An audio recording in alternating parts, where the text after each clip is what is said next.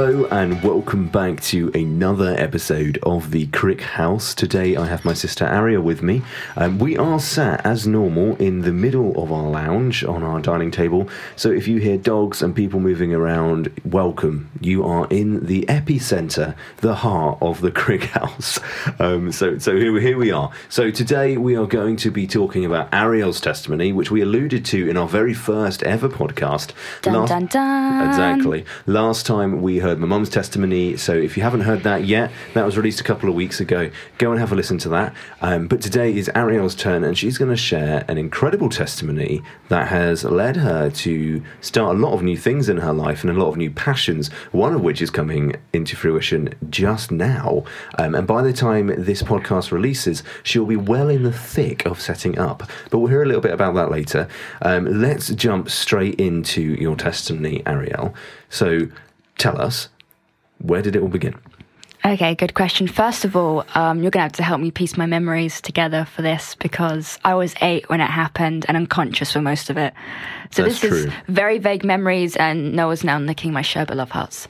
Um, very vague yeah. memories and pieces that I can remember from what people have told me. Um, but first, a bit of context. Contact? Context? Context. It's like saying specific and Pacific. Does anyone else out there say Pacific instead of specific? Specific. Or say Taisumi instead of tsunami? That's just you. That's just me. I say it like it's typed. Okay. Anyway, so I'm Arialle. I am the only girl in the Crick household. I'm coming up 20 this summer, and anyone who knows me knows I'm a dancer. I was trained in classical ballet um, for many years, and I've been dancing for as long as I can remember. I actually don't remember a time when I wasn't involved in a dance school. My, some of my earliest memories are wearing a pink leotard dancing while Noah was in football in Harpenden. That's right, yeah. Do you remember that? Yes, I do. Okay, so dancing has been my life. And it got to the stage where I was becoming a competitive dancer. And for all those out there who do not believe ballet is a sport, It is. it is. I've learned that the hard way. I, I competed. I used to go to London and do competitions for dance, and that Hmm. was amazing. Um, but there was a time when it appeared that the dream of I've always had of being a dancer and dancing on the stage of the nations and teaching other kids to dance looked like it would never come into fruition, never happen. So you would have heard earlier on in a different episode my mum's testimony that the medical condition my mum has, all us kids have. And a part of this is sometimes our joints ache and hurt. And eight year old Ari had leg ache one day. And I'd had this a lot growing up as a kid. And, you know, we just put it off as, um, oh, it's okay, just like take some painkillers, have a week back, sit down, it'll be fine. Just normal thing. Um, but it didn't, and it wasn't. Um, it actually got so bad that we had to go see um, the doctor and see what it was. And the doctor was like, "We're not sure, um, but just stay in overnight just to be sure." And little eight-year-old Ari. And this was at the big county hospital. Oh yeah, this it? was at the Surrey, like the main, the main thing where people go for surgeries and stuff. Um, and of course, being an eight-year-old, I did not want to stay in hospital overnight by myself. Um, it's pretty daunting. So we went home, but that night it, it, it went. I don't know. No, I can just remember not walking the pain, having to crawl along the floor to get to the bathroom, and just the burning sensation in my right leg. And it was awful. And that's all I can remember from that night. Um, and then the next morning, oh yeah, and my fever. My, I had fevers, major fevers, like spiking really hard, unnaturally high. Um, and then the next morning, I was taken into hospital again because of the pain and the agony and the fevers. That's right. And I was rushed down into emergency surgery. Which is where you became unconscious. Yeah, which is where Yeah. I became unconscious, uh, sedation, and all that jazz. Um, now, I always thought this was the second part, second surgery that this was said to my parents, but I found out the other day it's actually the first surgery. Um, the doctors weren't aware um, of what it was. They just knew it was a really bad bone infection, and they said to my parents, one of three things is going to happen if we don't um, operate now. She's either going to lose a leg. This is my right leg um, die, or at the very least have to learn to walk again. And if there's any dancers out there listening, as a dancer, you will know it's very hard to dance without your right leg, especially if it's your main turning leg. It was it was the one I turned on most on, and It's one thing to have two right feet, or is it saying left foot? it. I was uh-huh. going to say it's one thing to have two right foot no, it's, feet. you got two left feet. Yeah, I was going to say if you, it's one thing to have two That's a really right bad. feet No, that doesn't work. and then having no right feet at all, but it was the left foot, wasn't it? Yeah. Yes. Everyone is a witness to your epic dance joke fail. Never mind. Continue. Um, and if you're dead, you can't dance either. That's true. And if you're learning to walk again, that's rehab for a really long time. So that postpones dance for a really long time. yes, it does. So any of these options was a bad option. yeah. Um. So yeah, that's where the doctors kind of left it, and I came out of surgery, and they said they got the infection out. Um, they said it was a deep bone infection. Not sure what it was yet. Um, and I was in hospital overall for two and a half weeks. And straight after surgery, I went onto the children's ward. Hey, I can, it's, it's all slowly starting to come back Yes, to me. yes, yes. It's all starting to slowly come back to me. Um, I was put onto the children's ward, and at the same time, there was another girl who had similar issues going on. And they were also looking into what she had on the ward. Um, and obviously, uh, I had blood tests taken constantly. And if anyone knows a, ca- a catheter, catheter, Yep. it's yeah, like yeah. the main one that goes into main blood artery all the time. And because of those, I was often under sedation. But I think one of the coolest things ever is the doctors said what's in a child's heart when they're under sedation is what's going to come out. Mm. And I really ticked some of my nurses off. Yes, you did. Oh my goodness, it was brilliant. I one nurse, she did not like God at all. So I just told her the entire Bible from like Genesis to Revelation, the entire story. But it was like the kids, whole thing. the kids version. She's like Joseph and Mary, and then Abraham and then Moses and all of that. That's right. Did. Um, yeah. But I was also blessed with a Christian physiotherapist, Helen, um, who just made my hospital stay that much easier. Um, but anyway, I was on the sedation a lot, so I couldn't remember much. I remember I didn't eat a lot. I just survived off of milkshakes That's and right. Yes. blowing bubbles. Blowing bubbles in the milkshakes. In the milkshakes. And somewhere we have a video or a picture of me doing that. I wasn't quite with it. No. Um, but I also had physio, and that's where Helen came in. Good old Helen, she put up with a lot. Um, and a part of that was that um, I was given a brace for my right leg and physio to try and get it to straighten out and be straight again so I can move it and stuff. But halfway through the third week, no, not even halfway through the third week, I think towards the end of the second week, the doctors came into mum and dad and said, We have realised what your daughter has, and it's called osteomyelitis. Um, at the time, I was diagnosed with osteomyelitis. Only three kids in the UK had ever contracted it, That's right. and I was one of those unlucky winners. You could say you'd won the lottery in a way, couldn't you? No. There, there was that, that, that chance of you getting Yeah. it. Yeah. Well, I picked it up from Great Ormond Street in London, where we'd been going back and forth for a lot of medical appointments. But anyway, they come in and say, This is what it is. It is incredibly serious. She shouldn't even be on the children's ward. So I was immediately moved to isolation. That's right. um, to an ISO ward where I had my own room and everything. And they also realized at the same time that the other girl on the ward who had the same thing was again diagnosed with the same thing. Um, so yeah, we both had osteomyelitis. Um, I had it in my right leg, and she had it in her hip area. Yeah. I think. Yeah, I believe it was the hip, yeah. Yeah. Anyway, so I was put into um, isolation, whereas you could have one family member at a time and stuff like that, Yeah. and very little visitors. I think I only had one visitor aside from my family. Um, and dad was living with me, literally living with me in hospital on the floor, surviving off my not so eaten food and Costa from downstairs. That's right, yeah. Hospital food. Oh, the, Mm-mm-mm. ugh, ugh, gives me shivers even to today. Um, and then towards the middle of what would have been the third week in hospital for me, the doctors came back and they said it's grown back in her right leg and we need to take her down for operation now if you want her to live basically. I mean, growing back worse than before. And an operation of this sort is a very messy operation. It's a very, um, it's not like a clean up, one that can get infected and, you know, could spread stuff around. So they wanted it at the end of the day, um, when there were no other surgeries planned, so nothing else would get contaminated. And at this time, mum and to my two brothers at the time, Yeah, just two. Noah, um, the oldest, and then Oscar. Eli wasn't around yet. Um, I think Oscar was four at this time. Yeah, Yeah. it wasn't too far off. I was yeah. I was eight. Um, they were at home and they'd started this prayer vigil my entire time in hospital, where they would pray every hour on the hour, no matter what the hour. So even if it was like midnight, if it went off, they'd get up and they'd pray for me. Um, and my parents had a lot of contact with Andrew Wommack Ministries prayer line and Kenneth Copeland Ministries in the prayer line, and they'd be constantly ringing and speaking, getting prayer for me over that. Um, and then dad rang up mum and said, This is what the doctors have said, this is what the doctors want. And mum got to praying, and God said, I always find it so fascinating. The dog, doctor said three things would happen I'd die, lose my leg, or at the very least have to learn to walk again.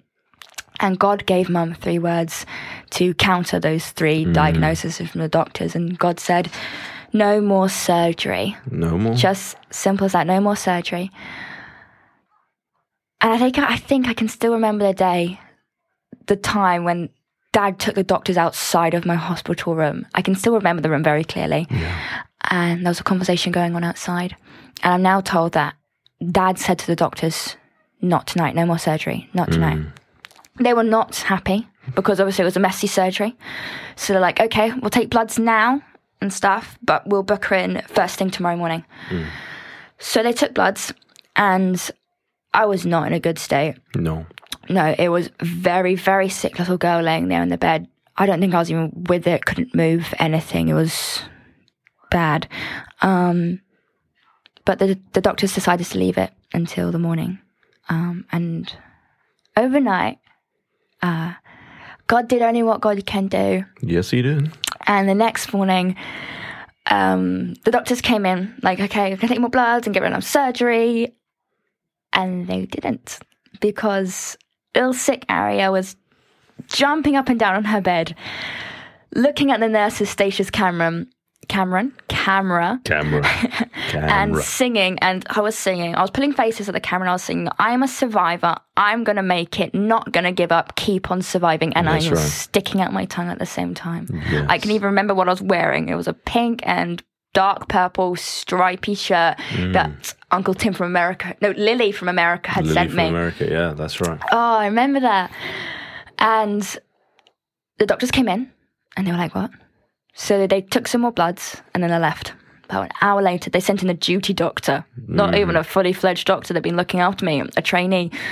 And um, they looked. They they had both sets of bloods, the bloods from the night before and the bloods from that morning. And they came in and they were like, "This doesn't. This doesn't match. This doesn't add up. Um, she's fine. You can go home." And I was discharged. And then a week later, I had to go back in for a checkup. And Charlie was the name of the girl. That's it, Charlie, who had the upper other, who had osteomyelitis as well in the same time. And we came in for our checkups the same day. And Charlie came on on crutches. Um, but us, us Christians know and believe that when God does a job, He does it to full extent. Um, I went in dancing. I went did. in spinning around, and the doctors didn't know what they were doing or what I was doing or who I what anything was really, and they were just like they just put it down to a miracle basically, Yes, and I did, yeah. gained the nickname um, Miracle Girl Yes. uh, in the hospital on that ward. It was there comes the miracle girl because I defied all odds in the most miraculous way. And two weeks later, I was back to my dance training, mm-hmm. and oh man, f- people often ask like, "Did it hurt?" And I remember like the pain of the first day when I went home, but I can't remember the pain really of anywhere else. I just remember that not dancing had never been an option for me. Mm-hmm. I'd never seen myself not dancing. I'd always seen myself dancing and doing it and just knowing that he was there with me. And I think that time just it birthed such a steadfast sense of hope in every situation in my life. And like a steadfast knowing that no matter what happens, it's going to be okay. Um, but yeah, Noah alluded to earlier um, something that I was working on currently Oh yes, well we'll, we'll get to that in a minute, but let, us just stick to the testimony for a moment. You know, because you were known as the miracle girl on the ward for well, not on the ward throughout the whole hospital.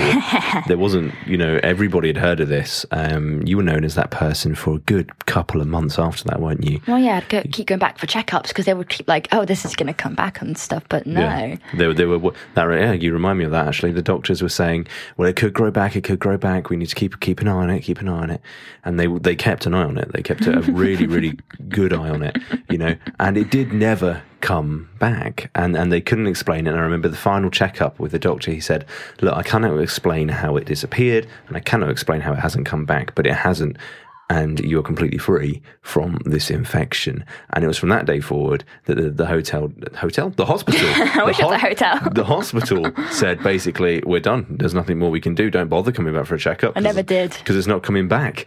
Um, so an amazing, amazing testimony, and, and there's something I want to say on the back of that in a minute. But I want to ask you a question. Mm. Um, if there's anyone going through a situation right now where it looks like their dream may be taken away from them, or maybe they're in hospital listening to this, or they know a loved one in hospital hospital, what would you say to encourage them and any wisdom that you would give them in that in that situation in their life right now? I think if I was to give you any encouragement, it would be don't give up hope. Mm-hmm. Don't lose sight of your dreams. Don't focus on the now. Don't focus on the pain you're feeling because remember, it doesn't last forever. Mm. And also, something that we did as a family when I was in hospital is my parents would be praying and stuff.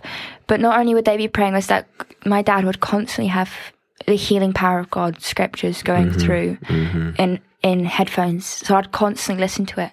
That's so right. know what? Not only was it my parents, my family's faith that was building to the place where they could believe God for the miracle. Mm it was also my personal faith. Mm. And no matter how old whoever it is that's going through something in hospital is, they still have the opportunity and the faith to believe for themselves right. and to stand on that hope. Right. And even if you're not in hospital and you're just losing hope or it just feels like dreams are slipping away from you, there's a saying I like and it goes, It's never too late until you no longer need it. Which means it doesn't matter how late it gets, you can still grab hold of that word. You can still mm. start to build yourself up, to start to plant the seeds ready for your harvest. The only time it's ever too late is when the time is gone and you don't need it anymore, mm. or your dream is done and you don't want it anymore. Yeah. So never give up hope, never give up chasing, no matter how small or insignificant is. And remember, when I was in hospital, I was an eight year old with a dream. Mm-hmm. And God cared about my dream. God cared about the aspirations and the desires of my heart. And because I aligned myself up with Him and His character, He in His amazing love, as always, like He says in the Bible, I am willing, be mm-hmm. cleansed. He healed me and he cares about your dreams no matter how small or insignificant they are. And actually, one dream I specifically wanted was to always dance en pointe. And for those who know the classical terms, you know those like funky point shoes where you literally stand on your toes in ballet? Mm-hmm, mm-hmm. I always wanted to dance in those. And there goes iPads and calendars going off. And exactly eight years on from coming out of the hospital, in the same year, I danced an entire show en pointe. That's right. and did. after that hospital experience, my right leg and my right foot became the strongest side of my dance. And I always dance mainly right now. And there you go. What a testimony. And one of the things that, um, as a family, we did while Arialle was in hospital, and she mentioned it earlier, was we had a list of healing scriptures that we would quote and that we would pray over Arialle every time the hand on the clock reached 12. So on the hour, every hour, Ding. we would, thank you, we would um, pray these healing scriptures over Arialle and we would do it faithfully 24 hours a day. So we're not saying like we go to bed at 12 a.m. and we don't do it at 6 a.m. We did it at 1 a.m. We did it at 2 a.m. We did it at 3 a.m. They lost and so a lot of sleep over me.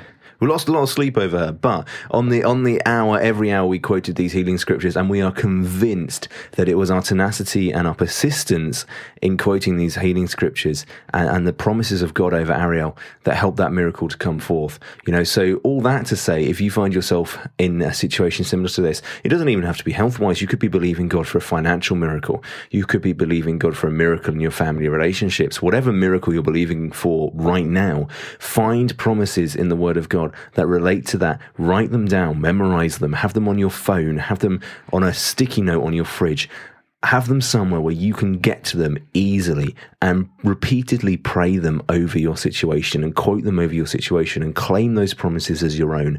In fact, something that we have just started um, as a family and as a ministry is another podcast called the Zoe Podcast. And what the Zoe Podcast is, is it's a a podcast where we read scriptures on a certain subject or promises on a certain subject. So a couple of weeks ago, we released one on healing. So if this is something you are standing for right now, go and find that podcast and listen as the healing promises of God are read over you. And then also on that podcast, there is time left for you to quote those scriptures along with us. So go and have a listen to that because that is an amazing resource to have to listen to the word of God being read over you and then to declare the word of God over your life as well. So just before we wrap up, And I have just alluded. before you move on, just something that like I was reminded of a verse that helped me during that time, and a verse that was been a major thing for my entire life is Hebrews four twelve. And in the New Living Translation, it says, For the word of God is alive and powerful. Hmm. It's sharper than the sharpest two edged sword, cutting between the soul and the spirit, between the joint and the marrow. It exposes our innermost thoughts and desires.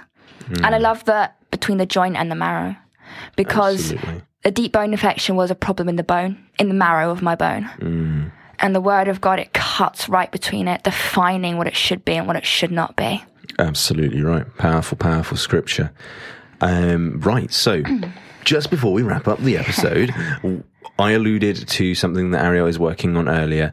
Um, right now, and by the time you hear this uh, this podcast, she would have been quite in the thick of getting it set up. And I believe this is a vision that's particularly come from her time in hospital, or at least that plays a huge part in it. So in the last 30 seconds here, explain to us about your vision, what it is, and how people can be praying for you as you venture into setting this up.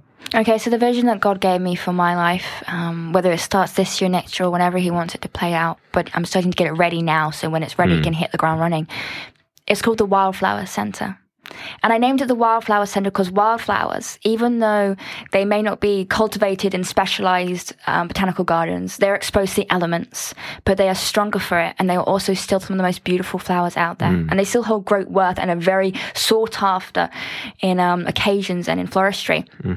Um, so they're beautiful even though they've been against it all.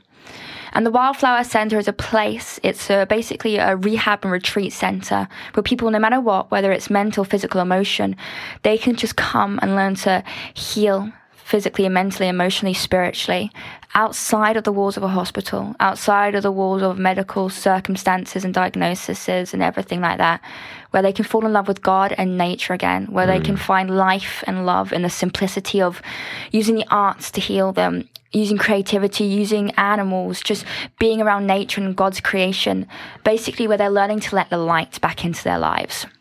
Absolutely awesome. So please be praying for Aria as she ventures into getting that set up and following the vision that God has given her on that. It is awesome, awesome, awesome. So here we are at the end of another amazing podcast. Thank you guys so, so much for joining us. Listen, if you are new to um, us as the Crick family or our ministry, you can find out more about us at www.mannatheatrecompany.uk. And also, Arialle is a self published author. You can find all of her books on Amazon, and she has written a particular book about her testimony that goes into great detail about this. It's all based in a, a in a fictional world, but it's Well, it's in it's in America, but it's a fictional character that I gave my story. yeah, but it, go, it goes into great detail about her testimony and explains it in this in this beautiful story. It's called the Rosetta Stone. So if you search the Rosetta Stone by Arialle Lily Crick on Amazon. You will find that book there, and I would encourage you to read it because it's a big book. So you're going to need a big bu- big bucket of popcorn, And but you will absolutely The ability to write is a testimony for another time. The ability to write is a testimony for another time. Absolutely. So. Here we are, end of the episode. Thank you so, so much for joining us again. And please subscribe. Make sure you don't miss out on any new episodes. We would love to have you on the journey with us. Go and check out the Zoe podcast so that you can hear the promises of God being read over you and so that you can declare them over your life at the same time as well. And until next time, it is a big goodbye from me and a big goodbye from Me, bye bye. Goodbye. See you all next time. Thank you so much for listening today. We hope you enjoyed being in the Crick House with us. Did you know that as a family, we are full time missionaries and we rely on donations from people like you to meet our daily living costs? If you would like to support this podcast and our family by giving a one time or monthly gift, please visit our website at www.mannatheatrecompany.uk forward slash donate. Thank you so much and see you next time.